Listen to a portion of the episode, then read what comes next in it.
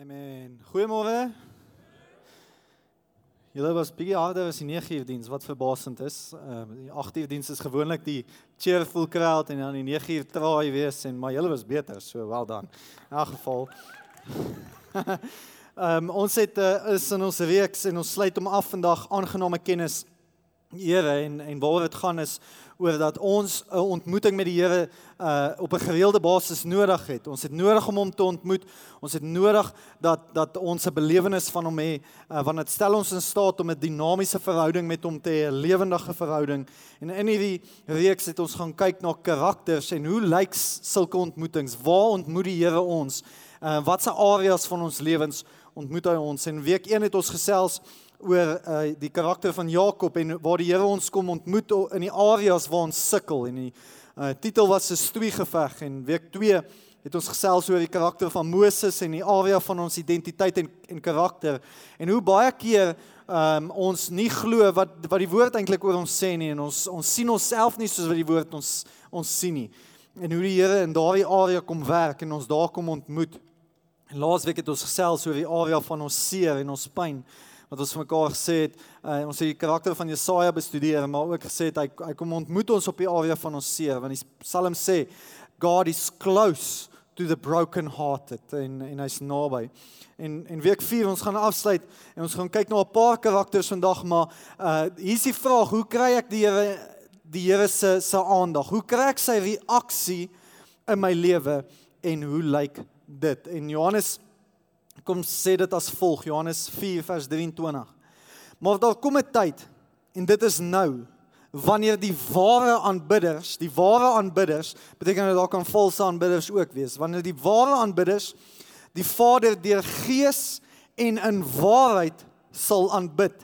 Want die Vader wil jy sê dat mense wat hom aanbid, dit so moet doen. Beteken in gees en in waarheid. Beteken in gees, daardie woordjie gees is die Griekse woord pneuma. Uh wat wat beteken ons asem, die die die Griekse woord vir asem. Here kom en hy vra dat ons en hy en hy soek mense wat hom so moet aanbid in gees en in waarheid. So op grond van hierdie skrif kom ons sluit net die oë. Here, dankie vir u woord. Dis my gebed Here kom vat hierdie boodskap Here kom seën elke persoon daarmee. Here en mag u gees die naprediker wees. Ons bid dit in Jesus naam en die half 11 diens sê. Amen. In gees en in waarheid. Nou baie van ons sukkel met met hierdie beginsel dat uh, ons kry nie altyd die belewenis wat ander mense kry nie. Ons verstaan dit nie altyd nie. Ons ons verstaan nie altyd hoe hoe kan jy hulle sê die Here is naby of hoe hoe kan jy hulle hom beleef? Ek ek beleef hom nie altyd nie. Ek ek het nie die ontmoetingsbelewenis met hom nie. Hoe werk dit? Is hy ooit naby en en, en baie van ons sukkel nogals met dit want want ons vind hom nie. En, en hier's my preek as ek hom in in een sin kan opvang uh, of vasvang is dit die volgende: as jy God nie kan vind nie, aanbid hom, want hy sal jou vind. As jy God nie vind nie of kan vind nie, aanbid hom, want hy sal jou vind. Hebreërs 11 sê wie tot God nader moet glo dat hy bestaan en dat hy die wat hom soek beloon. Uh, die Engels sê those who seek him earnestly. Beteken met 'n dringendheid. Uh, hulle soek hom met alles. Wanneer ons hom soek, wanneer ons hom aanbid, sê die skrywer van die Hebreërs, hy sal ons beloon. Daar's 'n beloning vir vir ons. Ons sal hom vind. Beteken die Here word aangetrek deur ons emosies en deur ons hart en en deur hoe ons hom aanbid. En my primêre doel is vir hierdie hele week en ek het dit intentioneel gesê dat jy sal sal alles gee that you will go all in.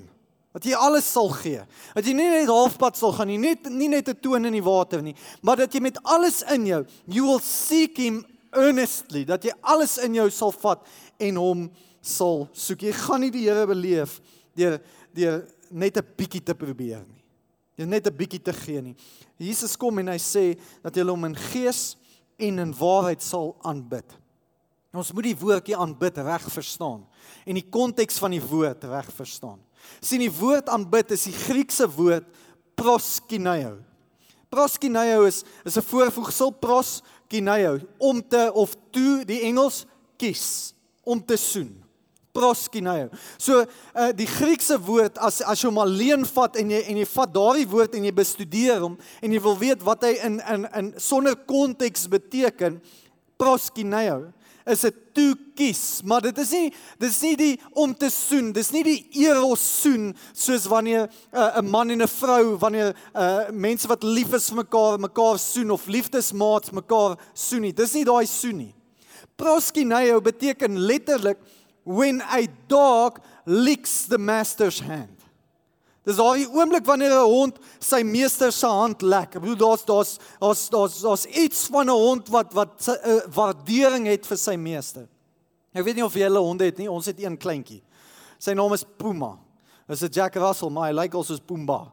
Maar hy nou en ek seker julle honde reageer ook so as daai garage deur oop gaan. Maak nie saak waar waar jy is uh, of waar die hond is nie. As daai garage deur oop gaan, hardloop hy deur die huis en hy gaan wag by die deur wat jy gaan inkom. En en, en dit is asof sy naels jy jy hoor hom al te kere gaan. Ek bedoel hy hy hy gaan te kere en hy spring op en af en jy hoor daai naels soos 'n masjien geweer teen die teen die teels gaan en teen die deur. Ja, maak jy daai deur. En as jy pakkies in jou hande, val as vreemde mense ook kom. Ek bedoel en, en jy kom aan wat daai dik hondjie van ons doen is hy kan net so hoog spring. Maar sodra hy, hy spring op en hy lek jou aan, spring op en, en lek jou aan. Dis dis die woord proskineo. Beteken dit is daai opgewondenheid wat hy so spring en dan en dan letterlik dit lyk so ek moet dit verduidelik anders dan gaan jy ek bedoel is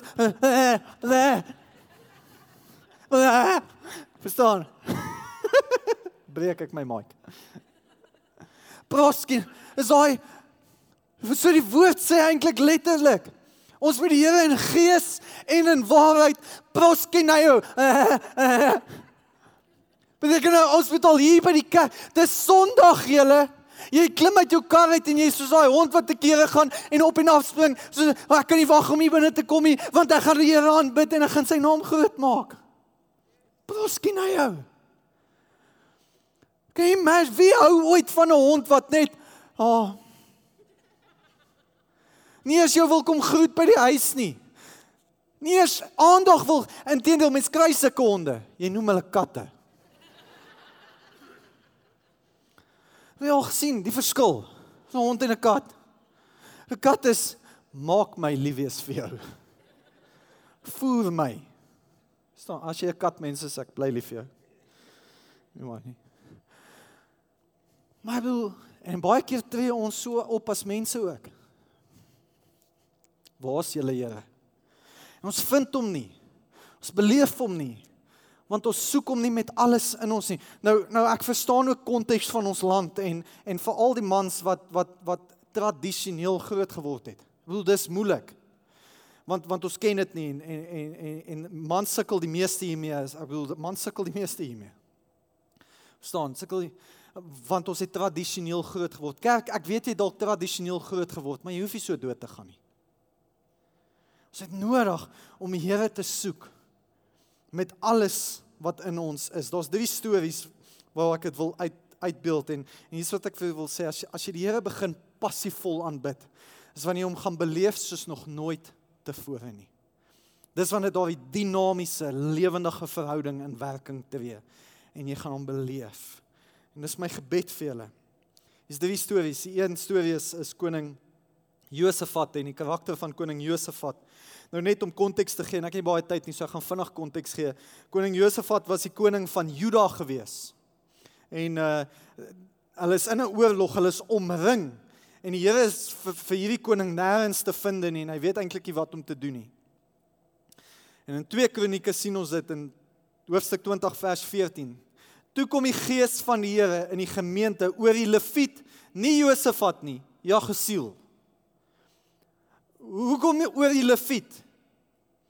Want sien die Lewiete, hulle die Levites, hulle was die aanbidders geweest. Hulle was die worshippers geweest. Hulle was die stam. Hulle was as as jy die die stamme, die 12 stamme van Israel bymekaar moet sit, die worship team was die Levites geweest, die Lewiete geweest. Hulle was die sangers geweest, die voorsangers. Die gees van die Here kom oor die Levit Jagesiel, seun van Sagaria, seun van Benaja, seun van Jehiel, seun van Metanja uit die nageslag van Asaf. Nou Asaf as as as die Lewiete die worship uh uh span was was Asaf die worship direkteur gewees. Hy was die aanbiddingslei, hy was die Marlies gewees. Dis die ou wat gelei het. En hierdie seun kom uit daai nageslag uit. En hy sê die volgende: Luister mense van Juda, inwoners van Jerusalem, koning en koning Josafat, hy daag hom uit. Hy sê: "So sê die Here vir julle: Moenie vrees nie. Moenie bang wees vir hierdie groot menigte nie, want hierdie oorlog is nie 'n saak vir julle nie, maar vir God. Ek bedoel, waar kom hierdie bravade vandaan? Waar kom hierdie hierdie passievolle ek is nie bang vandaan? Dis omdat hierdie ou 'n aanbidder is, want die gees van die Here het oor hom gekom. Hy hy het krag, 'n bonatuurlike krag ontvang. Dis waar hierdie energie vandaan kom. En hierdie energie bring hy ook oor koning Josafat en en koning Josafat vers 20 Josafat hulle het die volgende môre vroeg uit die Tekoa woestyn toe terwyl die manne vertrek het Josafat daar gestaan en hulle toegespreek Luister na my Juda en inwoners van Jerusalem. Stel julle vertroue in die Here julle God en julle sal vas staan. Stel julle vertroue in sy profete en dit sal goed gaan met julle. Josafat het met die volk oorleg gepleeg en toe die sangers laat plek inneem voor die gewapende manne Hulle het vooruit geloop in hulle gewyde klere en die Here geloof met die woorde: Loof die Here, aan sy liefde is daar geen einde nie. As ek net inbreekie kan maak. Ek bedoel hulle is hulle is op pad om oorlog te voer. Hulle is op pad om oorlog te gaan maak. Hierdie ouens is gewapen, gepantser, hulle is reg vir oorlog en hier kom koning Josafat en hy stuur die skinny jeans voor hulle in. Die worship span. Kan jy imagine hier staan hierdie sterk kryger manne en ewe skielik kom die worship span uit. Staan moet net nie te vinnig met jou skinny jeans loop nie want jy gaan daai stokkies in brand steek. Staan. Eh, kan jy Wat gaan hierdie opponente dink? Hier is die aanbidders. Hier is die ouens met met met gewyde klere en hulle is besig om oorlog te maak. Maar sien die Here het geweet wat se krag is daar in ons aanbidding. Hy weet wat wat se krag is daar. Hy gaan aan vers 22. Juis toe die sangers met die lofprysing en gebed begin, het die Here onverwagte aanvalle bewerk bewerk op die Ammoniete en die Moabiete en die mense van die Seerberge wat teen Juda opgetrek het. En hulle het een neerlaag na die ander gelei. Hulle in 'n oorlog omring deur vrees en is bang want want daar gaan by hulle gesteel en geslag en verwoes word. En die gees van die Here kom oor die Lewiet wat 'n aanbidder is en hy daag hierdie koning uit en die koning besef wat se krag daar is in die aanbidding van mense en hy sit die sit die worship team voor in die voorste linie van hierdie geveg en hulle begin sing en deur hulle sange, hulle lofsange eh, beleef hulle oorwinning. Hier's wat ek vanoggend wil wil sê, dieselfde is waar vir jou vandag en jou realiteit. Daar is krag in jou aanbidding. As jy voel jy weet nie wat se kant toe nie en die vyand kom seël by jou, jou sleutel tot tot sukses oor jou vyande is jou lof en jou aanbidding, kerk. As jy nie weet wat se kant toe met jou besigheid nie en dit voel of jy nie meer kan aangaan nie, jou sukses is jou lof en aanbidding, want jou lof en aanbidding sluit die hemele vir jou oop. Dit is wanneer jy daardie aangename kennis Here oomblik gaan beleef. Dis wanneer die die kreatiewe gedagtes gaan vloei vanuit die hemel uit na jou toe om die regte besluit te maak sodat jy oorwinning kan beleef. Tweede tweede storie. Ek gaan oor koning Dawid en Hy's in 'n geveg en terwyl hulle in hierdie geveg was, was hulle was hulle eie huis nie bewaak gewees nie. 1 Samuel 30 vers 1 tot 4. Toe Dawid en sy manne op die 3de dag in Siklag aankom, het die Amalekiete al klaar 'n strooptog onderneem teen die suidland en teen Siklag. Hulle het Siklag verower en afgebrand. Hulle het die vrouens en almal daarin, groot en klein, as kruisgevangenes weggevoer.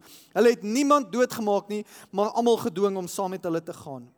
Toe Dawid en sy manne in die dorp kom, was dit afgebrand en hulle vrouens, seuns en dogters was uh, as gevangenes weggevoer. Dawid en sy manne het hard gehuil totdat hulle nie meer kon huil nie. En ek wonder hoeveel van ons is op daardie punt wat ons nie meer 'n antwoord het nie, wat ons pyn beleef, seer beleef en ons het nie 'n antwoord nie. Maar Dawid kom gee vir ons die sleutel tot ons hartseer en tot ons pyn. Dawid was in die nood. Want die manne het daarin gedink om hom met klippe dood te gooi. Almal was verbitterd, elkeen oor sy seuns en dogters. En toe Dawid hulle hulp uh, uh ekskuus en toe het Dawid hulp gevra by die Here God. Dawid het vir die priester Abadja, seun van Agimelek gesê: "Bring tog vir my die skouerkleed nader. Die skouerkleed, die ander ander naam daarvoor is 'n aanbiddingskleed. Jy het jy het die Here se naam groot gemaak met ag uh, geloof en geprys met met daardie kleed, aanbiddingskleed. Abadja het die skouerkleed vir Dawid nader gebring. Alho hierdie ou is hy stres vir sy lewe, hy's bang, hy's hartseer. Hy weet nie wat se kant toe nie. En sy antwoord is aanbidding. Sy antwoord is bring die skouerkleed nader. Sy antwoord is daar wanneer wanneer slegte tyding jou tref is jou antwoord om die worship musiek aan te sit en jouself toe te sluit sodat die krag van die Here oor jou kan kom. Dit is misterieus en en die rede daarvoor is die rede hoekom daar genesing, veral as jy deur pyn gaan en seer gaan. Die rede hoekom hoekom jy so maklik genesing of genesing altans beleef wanneer ons die Here aanbid, want sien die atmosfeer van die hemel is wanneer die engele op 'n konstante basis, dis wat hulle doen, hulle aanbid die Here dag en nag, elke dag. Dis die atmosfeer van die hemel en die oomblik wanneer ek en jy die Here begin aanbid, dan skep ons die atmosfeer van die hemel en in die hemel is daar geen pyn nie. Daar's geen hartseer nie. Daar's nie benoudheid nie. Daar's nie bekommernis nie. Daar is vreugde en vryheid en daar is daai belewenis van Here, U is goed en ek het krag want U is goed. En die oomblik wanneer jy in 'n hartseer tydperk ingaan, het jy nodig om die skouerkleed aan te sit en sê nou gaan ek U naam groot maak want dan omskep jy jou omgewing in 'n nuwe atmosfeer en jy bring die atmosfeer van die hemel in en dit bring genesing kerk. Jou antwoord tot jou hartseer en jou pyn en jou seer en jou benoudheid is om die Here se naam groot te maak. Derde storie. Derde storie gaan oor Paulus en Silas. Hulle is in die tronk gegooi en as jy Here lank genoeg ken en lank genoeg kerk toe kom, sê jy al al 'n paar keer hierdie storie gehoor het. Handelinge 16. Maar ek wil vir jou konteks gee. Hulle is in die tronk gegooi want hulle het 'n vrou gehelp. Hulle het 'n vrou gehelp wat met 'n demoon besete was en hierdie vrou wat sy gedoen het, is sy het waarseery gepleeg. So iemand het haar kom betaal en dan het sy die toekoms vir hulle uitgelê. Maar hierdie vrou was was die besitting gewees van 'n ander man hy het haar gepimp, soos die Engels sal sê, hy het haar gebruik en misbruik om geld vir hom te maak. Paulus en Silas het haar verlos van hierdie demoon af en ewe skielik kon sy nie meer doen wat sy gedoen het nie. Nou kan sy vir hierdie ou nie meer geld maak nie. En hy was kwaad en hy het seker gemaak hulle word toegesluit. So vers 22 van Handelinge 16. Die skare het ook teen hulle gekant geraak. Die stadsbestuur het toe hulle klere van hulle laat afskeer en beveel dat hulle lyfstraf moet kry. Nadat hulle baie geslaan is, is hulle in die tronk gegooi en die bewaarder het opdrag gegee om hulle streng te bewaak. Op hierdie bevel het hy hulle in die binneste sel opgesluit en hulle voete in die houtblok vasgeklem. Teen middernag was Paulus en Silas besig om te bid en tot lof van God te sing. Die ander gevangenes het na hulle geluister. sien hulle is in 'n tronk vasgevang en ek wonder hoeveel van ons is vasgevang het sy deur verslawing, het sy deur seker goed wat ons nie vanaf kan kom nie. Het sy deur goed wat wat wat ons tuister in ons lewens en en ons weet nie om van dit af te kom nie. Hierdie twee manne het begin loof en te prys, die Here te loof en te prys. En die ander gevangene nisse het begin luister, maar so het die Here ook begin luister. Want vers 26 sê skielik. Ek wonder hoeveel sit hier vanoggend wat 'n skielike oomblik nodig het. 'n Oomblik van Here, ek het dit skielik nodig. Skielik kom daar 'n groot aardbewing wat die fondamente van die tronk geskit het. Al die deure van die tronk het onmiddellik oopgegaan en al die gevangenes se boeye het losgeraak. sien wat hier gebeur is. Hulle het begin die Here aanbid en hy het begin luister en daar's 'n skielike oomblik wat plaasvind. En hier's wat ek vir jou wil sê, baie keer is ons probleem ook ons ons wil nie die Here aanbid nie want ons is bang vir die ander persoon wat vir ons kyk wat ek vir wil sê deur hierdie storie is jou aanbidding kan ander mense om jou help soos wat hierdie aanbidding van Paulus en Silas die ander mense om hulle gehelp het. Ek weet jy wil dalk rond kyk of jy's bang wie kyk vir jou, maar dis juis jou aanbidding wat wat ander mense rondom jou kan help. Nie net help die aanbidding wat jy doen ander mense rondom jou nie. Wat jou aanbidding ook doen en wat hulle aanbidding vir hulle gedoen het is jou aanbidding, jou lof, jou lof begin probleme veroorsaak vir jou probleme. En ek preek 85% beter as wat jy nou net gereageer het. Ek gaan dit weer sê, jou lof begin probleme veroorsaak vir die probleme wat jy het, kerk. Hierdie ouens se lof het probleme begin veroorsaak. Kettinge het afgeval, tronkdeure is oop. Luister, die mure van Jerigo het nie geval vir mense wat net niks gesê het nie. Hulle het begin loof en prys en begin aanbid en die Here se naam groot gemaak en op trompette geblaas. Dis toe die mure geval het. En jy dalk mure wat nodig is om te val in jou lewe of het nodig om te val. Jou antwoord tot die val van die mure in jou lewe is jou lof en jou aanbidding. Laat toe dat jou lof probleme probleme begin oorsaak vir jou probleme. Sien my titel is wegkruipertjie vir hierdie rede. My kinders hou van wegkruipertjie speel. Hulle speel ten minste 2 tot 3 keer 'n week wegkruipertjie. En en baie keer sal ek of Mieke dit initieer. Hoe dis vir ons lekker.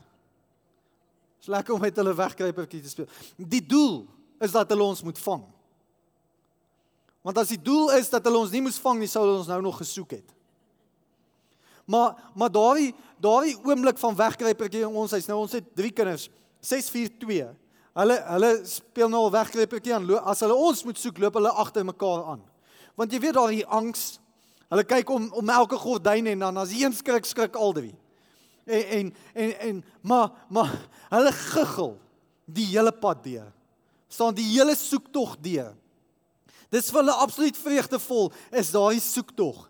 En, want hulle weet en en die angs bou want hulle weet as ons uitkom dan kom ons uit groot. Dis nie, "Ag, oh, jy het my nie." Dis ah, is so sak. Ek het julle en dan vang ek hulle en dan lag hulle. Staan dan en skater hulle. Kom ons doen dit weer en dan gaan tel hulle weer. Ek bedoel jy's al moeg gespeel, maar hulle gaan tel weer. En ek dink die Here speel met ons wegkruipertjie. En sy doel is nie dat ons hom nie moet vind nie. Ek dink die Here se doel met wegkruipertjie is juis die doel dat ons die vreugde sal beleef wanneer ons hom soek. Maar ook die vreugde sal beleef wanneer ons hom vind. Daai oomblik wanneer jy wanneer jy alles gee en jou hande ophef en en hom aanbid met alles wat in jou is. Ek bedoel is vreugdevol, maar ook wanneer hy uitkom en en hy sê hier's ek en jy beleef hom soos nog nooit tevore nie.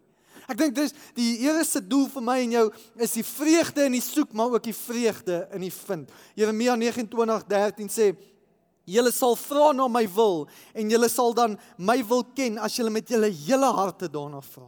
Die message vertaling sê dit as volg: "When you come looking for me, you will find me."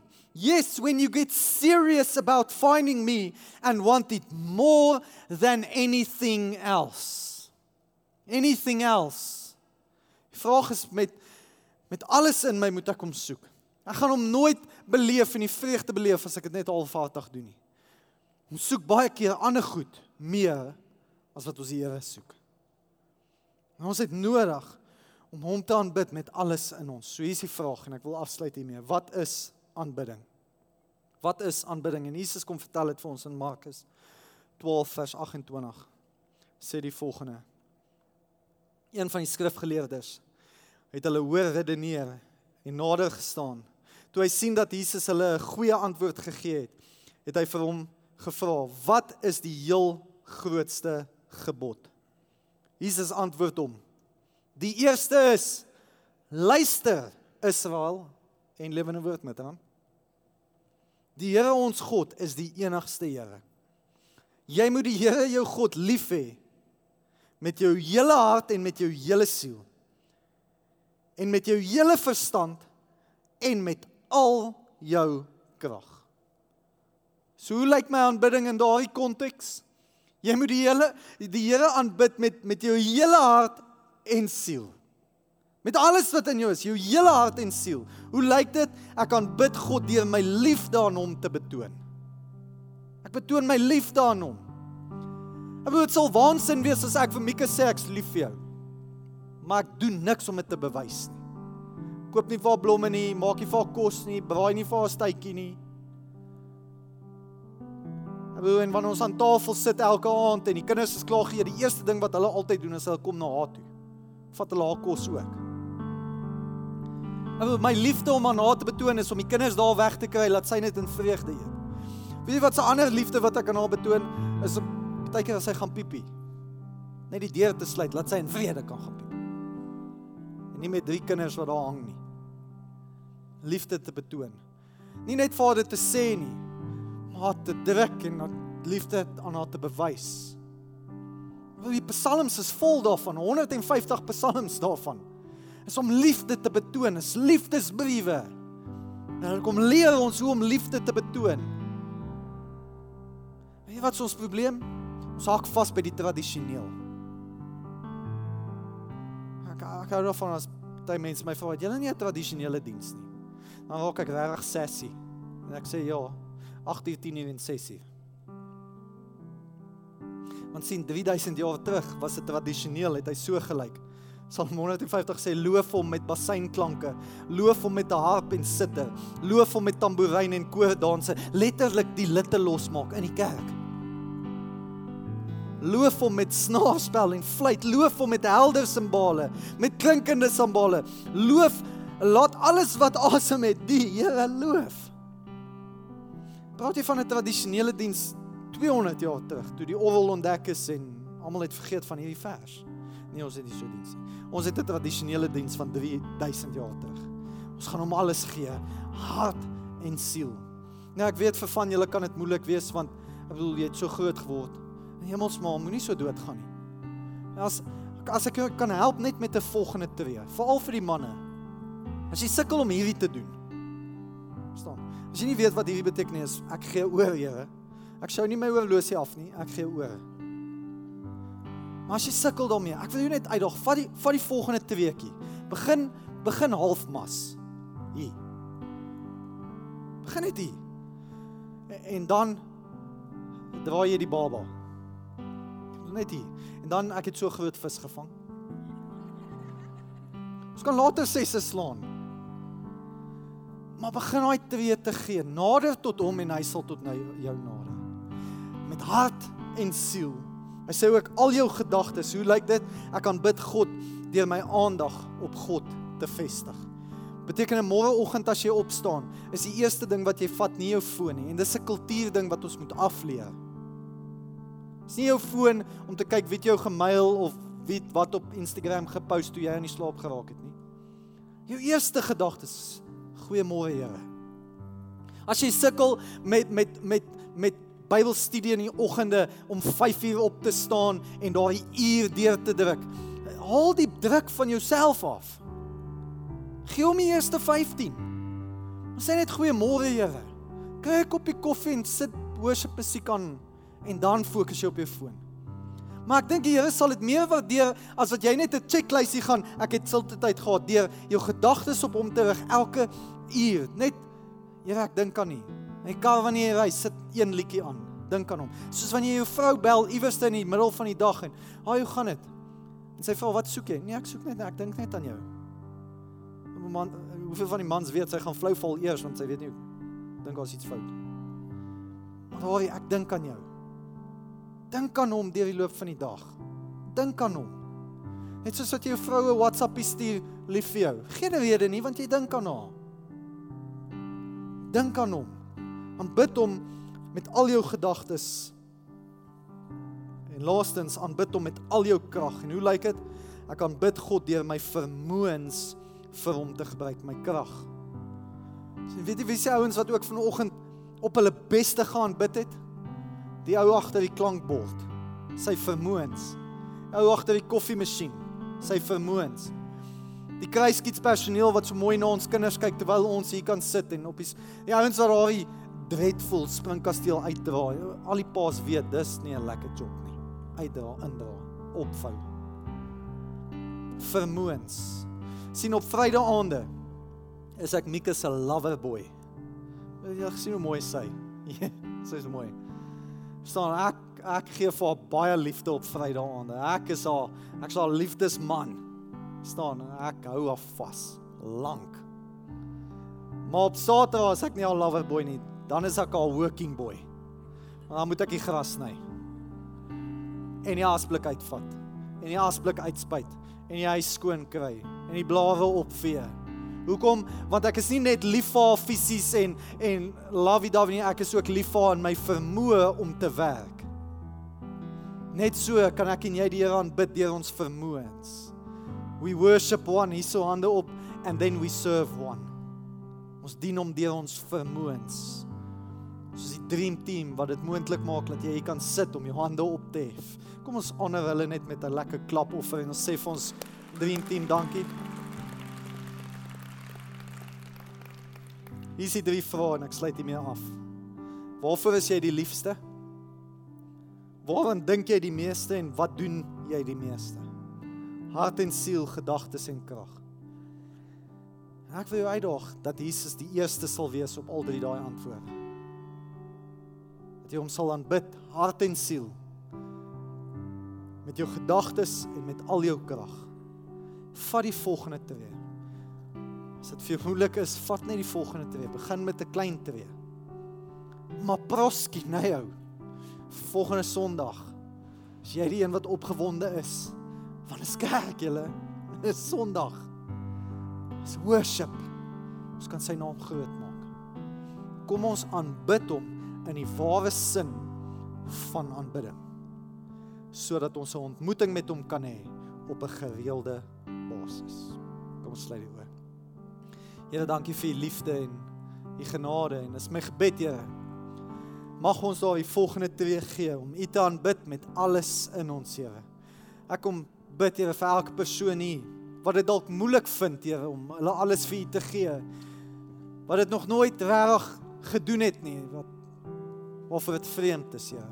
Here mag U daardie kettinge kom afbreek in Jesus naam, Here, en mag ons gewoond raak, Here, om U ons alles te gee. Mag dit ons nuwe standaard wees, Here. Ons hande op te hef, Here, en oor te gee en te sê, Here, ons aanbid U. Ons gee oor vir U. Ons lewens behoort aan U. Dankie vir die voorreg wat ons het om 'n ontmoeting met U te kan hê wat ons in staat stel tot 'n dinamiese lewendige verhouding met U, Here. Mag dit elke persoon se belewenis wees. Terwyl elke oog gesluit is. Ek wil vir jou geleentheid gee om jou hart vir die Here te gee en om sekerheid te hê oor jou saligheid. As jy nog nooit die geskenk van die ewige lewe aanvaar het nie, wil ek vir jou geleentheid gee. Jesus sê, as ons in die hemel wil kom, al wat ons hoef te doen is om die geskenk van die ewige lewe te aanvaar, niks anders te doen. Want wanneer ons daai geskenk aanvaar, dan word ons weer gebore. Niks kan ons dan uit die hemel uithou nie. Dit is nie 'n besluit wat jy gemaak het toe jy 17 was in die kerk nie. Dis toe jy deur die kerk gaan vaar was. Ek wil vir jou hierdie keuse gee om 'n besluit vir Jesus te maak en te sê, "Selwen, ek wil daai geskenk aanvaar want ek wil sekerheid hê oor die ewige lewe." Elke oog gesluit, ek gaan jou vorentoe roep nie, ek gaan jou nie expose nie, ek gaan jou nie ongemaklik laat voel nie. Ek wil net saam met jou bid. So as dit jy is vanoggend en jy het nog nooit daardie keuse gemaak nie, wil jy nie jou hand opsteek en weer laat sak. Elke oog gesluit 1 2 3. Kan opsteek en weer laat sak. Dankie. Kan weer laat sak. Dankie. Ek gaan nog 'n geleentheid gee vir iemand. As jy nog nooit daai keuse gemaak het nie, net op en af, gaan jy vorentoe roep nie. Dankie. Ek gaan vra dat die hele gemeente agter my aanbid asseblief en dan gaan ons hulle cheer en celebrate. So bid asseblief hardop agter my aan hierdie gebed. Here Jesus, ek kom vanoggend en verklaar dat ek 'n sondaar is. Maar dankie dat U vir my gesterf het aan die kruis van Golgotha en dat U al my sondes vergewe het. Here, ek kom nou en ek aanvaar die geskenk van die ewige lewe. En ek bely U as my koning en meester in Jesus naam. Amen. Amen. Hy kom ons gee daai mense groot seën asseblief. Groot groot